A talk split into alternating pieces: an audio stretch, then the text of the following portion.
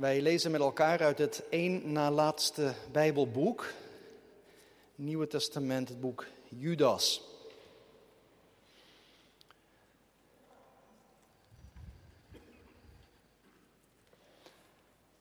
De Judas uit de Bijbel die wij denk ik het beste kennen, is de Judas die Jezus verloochende, hem verraden heeft.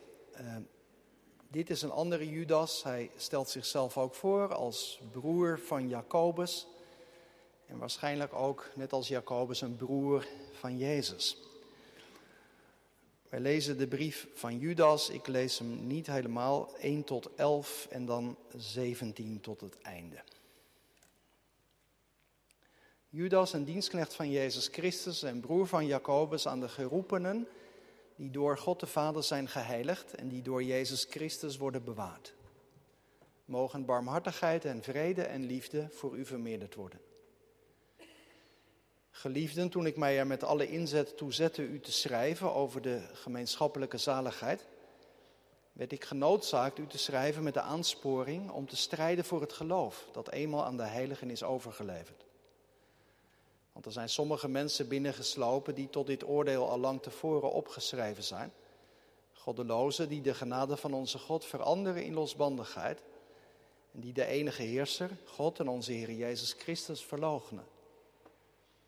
Maar ik wil u eraan herinneren, u weet dit eens en voorgoed, dat de Heer nadat hij het volk uit het land Egypte verlost had, vervolgens hen die niet geloofden te gronden heeft gericht. En de engelen die hun oorspronkelijke staat niet hebben bewaard, maar hun eigen woonplaats verlaten hebben, heeft hij voor het oordeel van de grote dag met eeuwige boeien in de duisternis in verzekerde bewaring gesteld.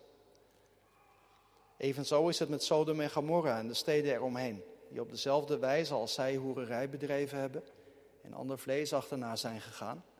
Zij liggen daar als een waarschuwend voorbeeld, doordat zij de straf van het eeuwige vuur ondergaan. Niettemin bezoedelen deze dromers ook nu op dezelfde wijze hun lichaam en zij verwerpen het gezag en lasteren al wat eer toekomt. Michael, de aartsengel, echter durfde, toen hij met de duivel reden twiste en een woordenwisseling had over het lichaam van Mozes, geen oordeel van lastering tegen hem uit te brengen, maar zei, mogen de Heere u bestraffen. Maar deze mensen lasteren alles waarvan zij geen kennis hebben en met de dingen die zij, net als de redeloze dieren, van nature wel begrijpen, richten zij zichzelf te gronden. Wee hun, want ze zijn de weg van Kain ingeslagen en hebben zich om loon in de dwaling van Biliam gestort en zij door het tegenspreken als van Korach omgekomen. Vers 17. Maar u, geliefde, herinnert u zich de woorden die voorzegd zijn door de apostelen van onze Heer Jezus Christus dat zij u gezegd hebben dat er in de laatste tijd spotters zullen zijn, die naar hun eigen goddeloze begeerte wandelen. Zij zijn het die scheuringen veroorzaken, natuurlijke mensen die de geest niet hebben. Maar u, geliefde, bouwt u uzelf op in uw allerheiligst geloof en bid in de Heilige Geest. Bewaar uzelf in de liefde van God en verwacht de barmhartigheid van onze Heer Jezus Christus tot het eeuwige leven. En ontferm u over sommigen en ga daarbij met onderscheid te werk. En red anderen echter met vrees en rukken uit het vuur. U moet ook haten het onderkleed dat door het vlees bevlekt is. Aan hem nu die bij machten is u voor struikelen te bewaren en u smetteloos te stellen voor zijn heerlijkheid in grote vreugde. Aan de alleenwijze God, onze zaligmaker, zij heerlijkheid en majesteit, kracht en macht, nu en in alle eeuwigheid. Amen. Ik onderstreep uh, van dit gedeelte in het bijzonder vers 21, het eerste stukje. Bewaar uzelf in de liefde van God. Bewaar uzelf in de liefde van God. Broeders en zusters, gemeente van Christus. Het is deze week een half jaar geleden dat ons land in een intelligente lockdown ging. Op 11 maart waren we hier s'avonds als gemeente nog bij elkaar voor de biddag. En de zondag erna kon dat niet meer. En tot op de dag van vandaag zijn we beperkt in ons samenkomen. Het is fijn dat er vanmorgen weer heel wat mensen ook verbonden zijn vanuit thuis of misschien ook wel vanaf je vakantieadres. Maar ik hoor telkens ook wel van mensen hoe lastig dat is. Echt meevieren is heel anders als je thuis zit achter een scherm. En op allerlei manieren merken wij als christelijke gemeente dat vanzelfsprekendheden verdwenen zijn. Ik denk aan startzondag volgende week, de tijd daarna, voorbereidingen voor catechisatie en kringwerk. Er zijn heel veel praktische vragen. En we doen ons uiterste best om daarmee te dealen. Dat kunnen wij ook. Wij kunnen veel dingen bedenken en organiseren. Maar als ik het goed zie, dan gebeurt er ook op een dieper niveau iets. Wij zijn als kerk terechtgekomen in een situatie met een geweldige impact. Een situatie die nieuwe kansen biedt, maar ook een met bedreigingen voor de christelijke gemeente. Volgende week zondagmorgen op de startzondag zullen we vanuit de eerste Petrusbrief proberen om meer zicht te krijgen op de kansen, de mogelijkheden. Maar vanmorgen wil ik aan de hand van de brief van Judas vooral stilstaan bij die andere kant. In de Bijbel kom je via de brieven voortdurend ook in aanraking met gemeentes die worden bedreigd. Van binnenuit of juist van buitenaf. En dat is ook precies de aanleiding voor Judas om zijn brief te schrijven. Er zijn mensen de gemeente binnengekomen, zegt hij, die het fundament van de gemeente aantasten. En in het vierde vers, daar noemt hij drie kenmerken van wat er dan ongeveer speelt. Het is natuurlijk best lastig hè, om zo op een indirecte manier dat goed in beeld te krijgen. Maar goed, eh, drie kenmerken die Judas noemt in het vierde vers.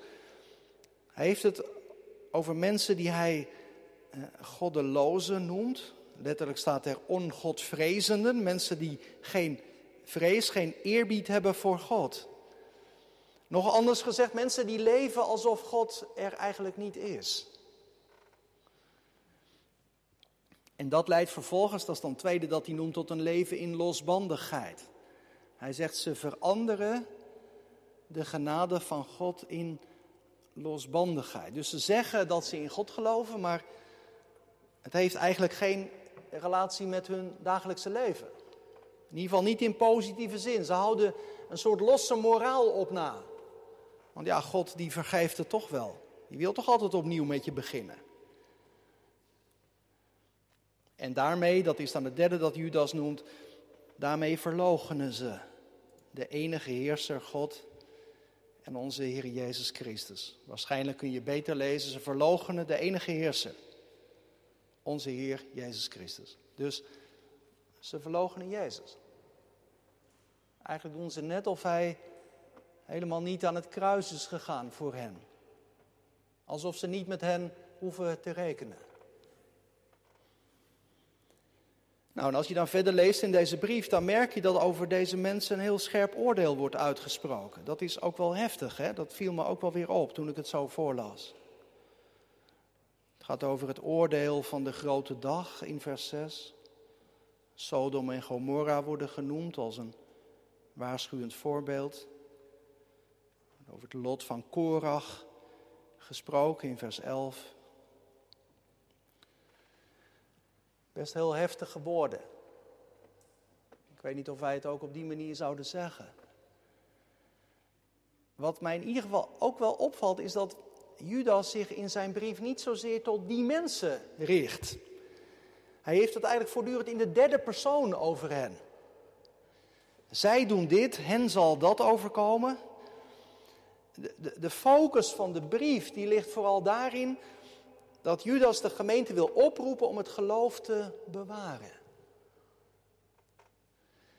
Dus eigenlijk een hele positieve bedoeling.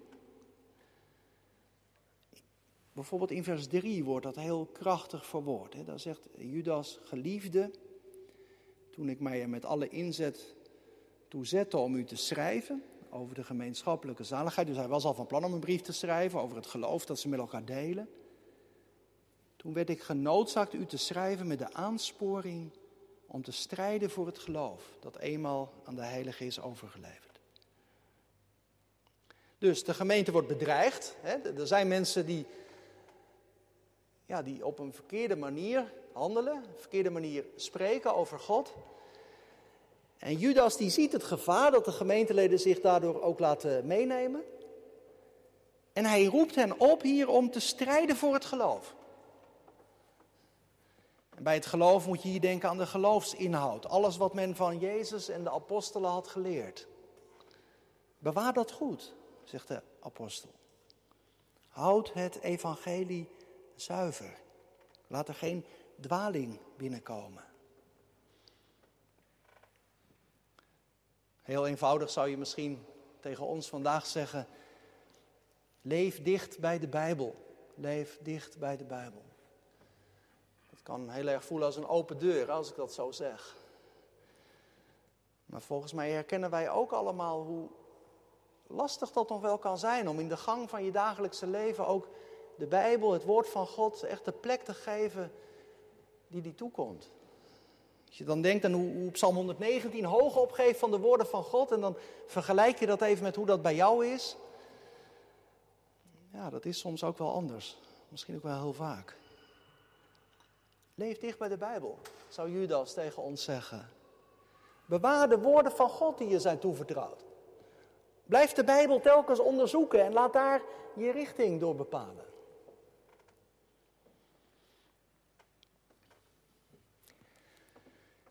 Nu is het natuurlijk niet zomaar mogelijk om uh, die dreigingen waarmee de gemeente waaraan Judas schrijft, om, om die over te zetten naar onze situatie. Aan ons zou Judas vast een andere brief schrijven. Maar ik denk dat deze brief ons er vanmorgen wel allereerst de ogen voor wil openen dat de christelijke gemeente altijd wordt bedreigd. Dat zie je namelijk in iedere brief in het Nieuwe Testament terug. De gemeente is een bedreigde gemeente in deze wereld. Er is altijd weer het gevaar van lauwheid. Altijd weer het gevaar om het evangelie wat aan te passen aan je eigen ideeën.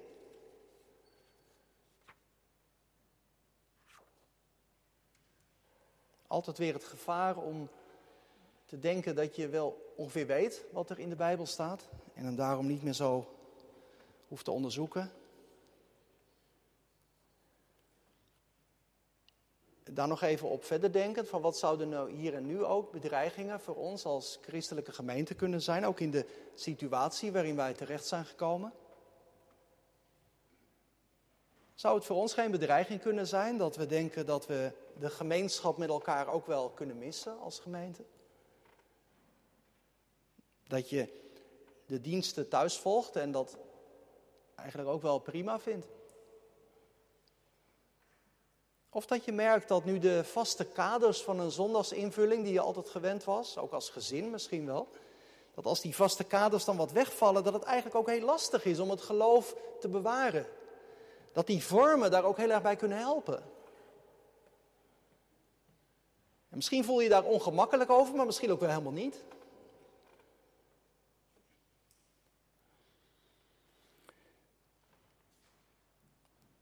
Nou gemeente Judas, die wil ons vanmorgen de ogen openen, of ons in ieder geval ook aan het denken zetten over de vraag, ja maar wat zijn nou in, in onze situatie, oh, oh, heel dicht bij jezelf, wat zijn in mijn leven nou bedreigingen om het geloof te bewaren? En nou ja, wat ik me ook wel realiseer als ik dan zo'n brief lees, hè, en ook, ook wel de scherpte, en dat, dat Judas dat dan ook zomaar zo even in zo'n gemeente neerlegt. Ik denk ook wel van, ja, zouden wij dat nou ook tegen elkaar durven te zeggen? Dus ik denk ook aan Amstdragers, maar wij allemaal. Hè? Als je zo eh, met, met elkaar spreekt over de dingen uh, die je bezighouden, maar soms ook misschien over het geloof en hoe je dat in deze tijd beleeft. Zou je elkaar soms ook durven aanspreken? Als, als je denkt dat de ander misschien wel dreigt af te haken. Zo, zo, nou, dat hoeft natuurlijk niet op de manier zoals Judas dat hier doet, maar wel dat je ook zo bewogen bent met elkaar. Misschien is dat ook huiswerk om eens verder over door te denken. Strijd voor het geloof dat jullie is overgeleverd, zegt Judas. Laat er niks tussen komen en zorg dat je verbonden blijft met God. Nou, en dat, dat wordt dan in het slot van de brief, vanaf vers uh, eh, 17, eigenlijk nog wat verder uh, ingevuld. Dus dan gaat het heel direct ook naar de roeping van de gemeente. Dus wat betekent het nou in de situatie waarin zij terecht zijn gekomen om christelijke gemeente te zijn? In vers 20 en 21, die licht ik er dan even uit. Dan wordt dat prachtig verwoord. Hè? Wordt, wordt gezegd, u geliefde, bouw uzelf op in uw allerheiligst geloof. Bid in de Heilige Geest. Bewaar uzelf in de liefde van God. En verwacht de barmhartigheid van onze Heer Jezus Christus tot het eeuwige leven. Dus het gaat over bouwen, over bidden, over verwachten. Maar de kern die staat in vers 21, het eerste stukje. Bewaar uzelf in de liefde van God. Vanuit de grondtekst blijkt dat al die andere werkwoorden in vers 20 en 21 als het ware opgehangen zijn aan onze tekst. Bewaar uzelf in de liefde van God. Dat is, dat is de kern. De kern die Judas aan de gemeente wil meegeven, de kern die ik ook vanmorgen doorgeef. Bewaar uzelf in de liefde van God. Het gebruikte woord voor bewaren wordt ook wel gebruikt bij soldaten. Jezelf bewaken zou je ook kunnen vertalen. Dan kun je denken aan een schildwacht die dienst doet, iemand die op wacht staat. Dat kunnen de kinderen ook wel begrijpen. Zo'n schildwacht, ja, dat vraagt energie. Die moet alert zijn, waakzaam, op wacht staan om de vijand op tijd te kunnen zien. Zo'n schildwacht die moet altijd wakker zijn. Als die even inslaapt, dan kan het te laat zijn. Nou, dat is voor de gemeente ook belangrijk, zegt Judas. Pas op voor de vijand, wees waakzaam. Bewaak jezelf. Ja, maar wel in de liefde van God. Hè? Niet een soort uh, zelfreflectie van wees sterk en moedig, dat je dat jezelf een beetje toeroept om staande te blijven. Bewaar jezelf in de liefde van God. Nou is er iets moois, dat ontdekte ik, dat in deze brief de gemeente drie keer wordt aangesproken als geliefden. Tot drie keer toe wordt de gemeente aangesproken als geliefden. Geliefd door God. Mooi is dat, gemeente. Ik, ik, geef dat ook maar door. Wij zijn, wij zijn geliefd. Niet omdat wij altijd zo lief zijn, maar omdat God ervoor kiest om ons lief te hebben. Hij is de eerste. God is liefde. En hij noemt zijn gemeente geliefden. Geliefden door Jezus Christus. En vervolgens dan ook wel gelijk het appel vanuit dat geliefd zijn. Jesus loves me, this I know. Vanuit dat geliefd zijn ook wel de roeping om jezelf in die liefde van God te bewaren. Om daarin te blijven.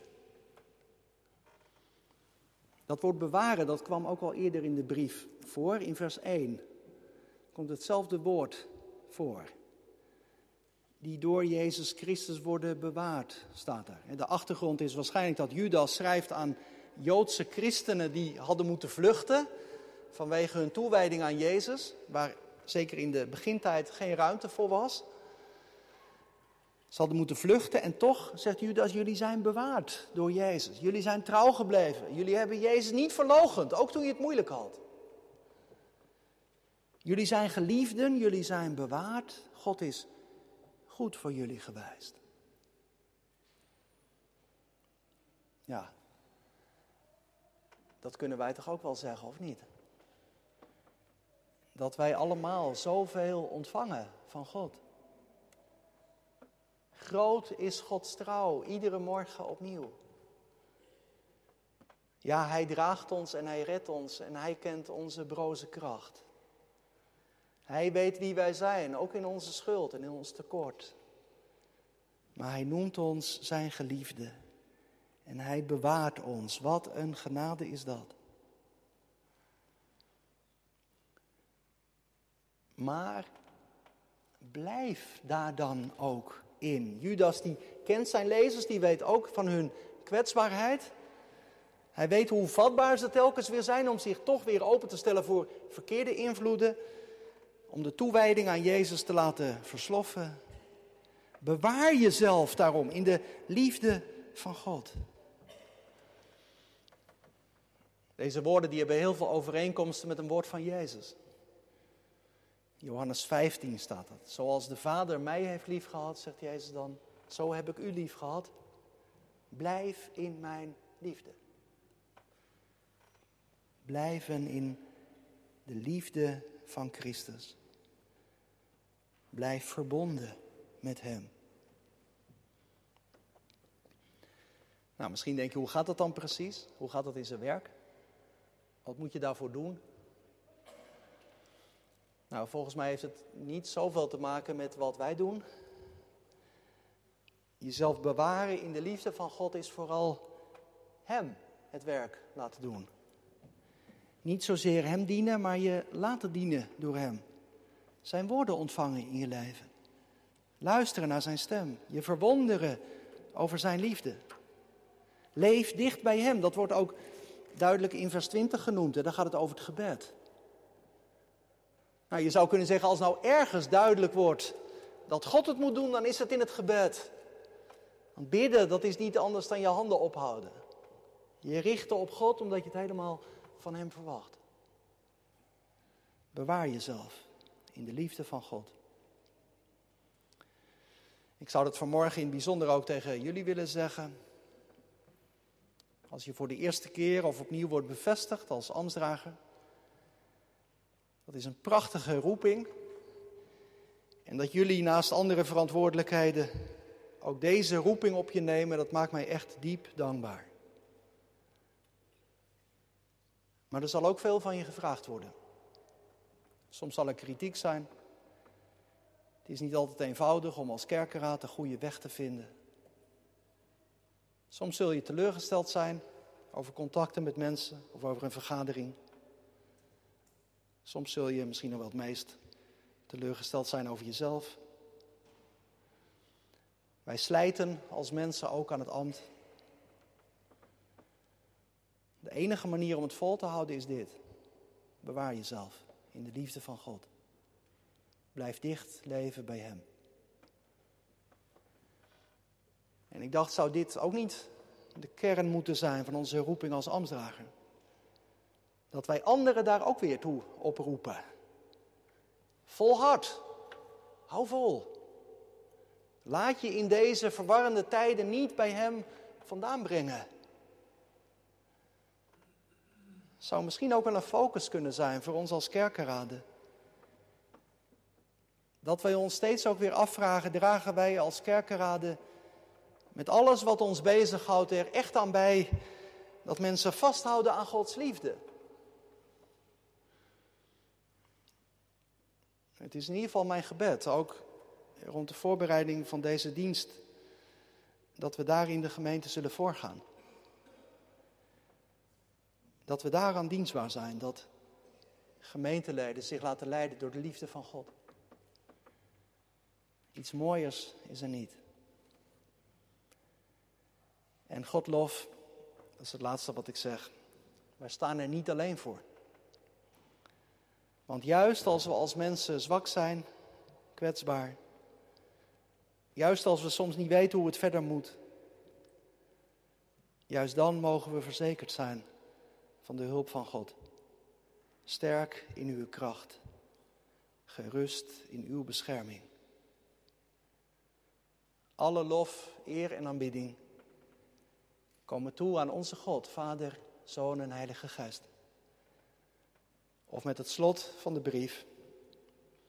Aan Hem nu, die bij machten is u voor struikelen te bewaren en u smetteloos te stellen voor Zijn heerlijkheid in grote vreugde. Aan de alleen wijze God, onze zaligmaker. Aan Hem zij heerlijkheid en majesteit, kracht en macht, nu en in alle eeuwigheid. Amen.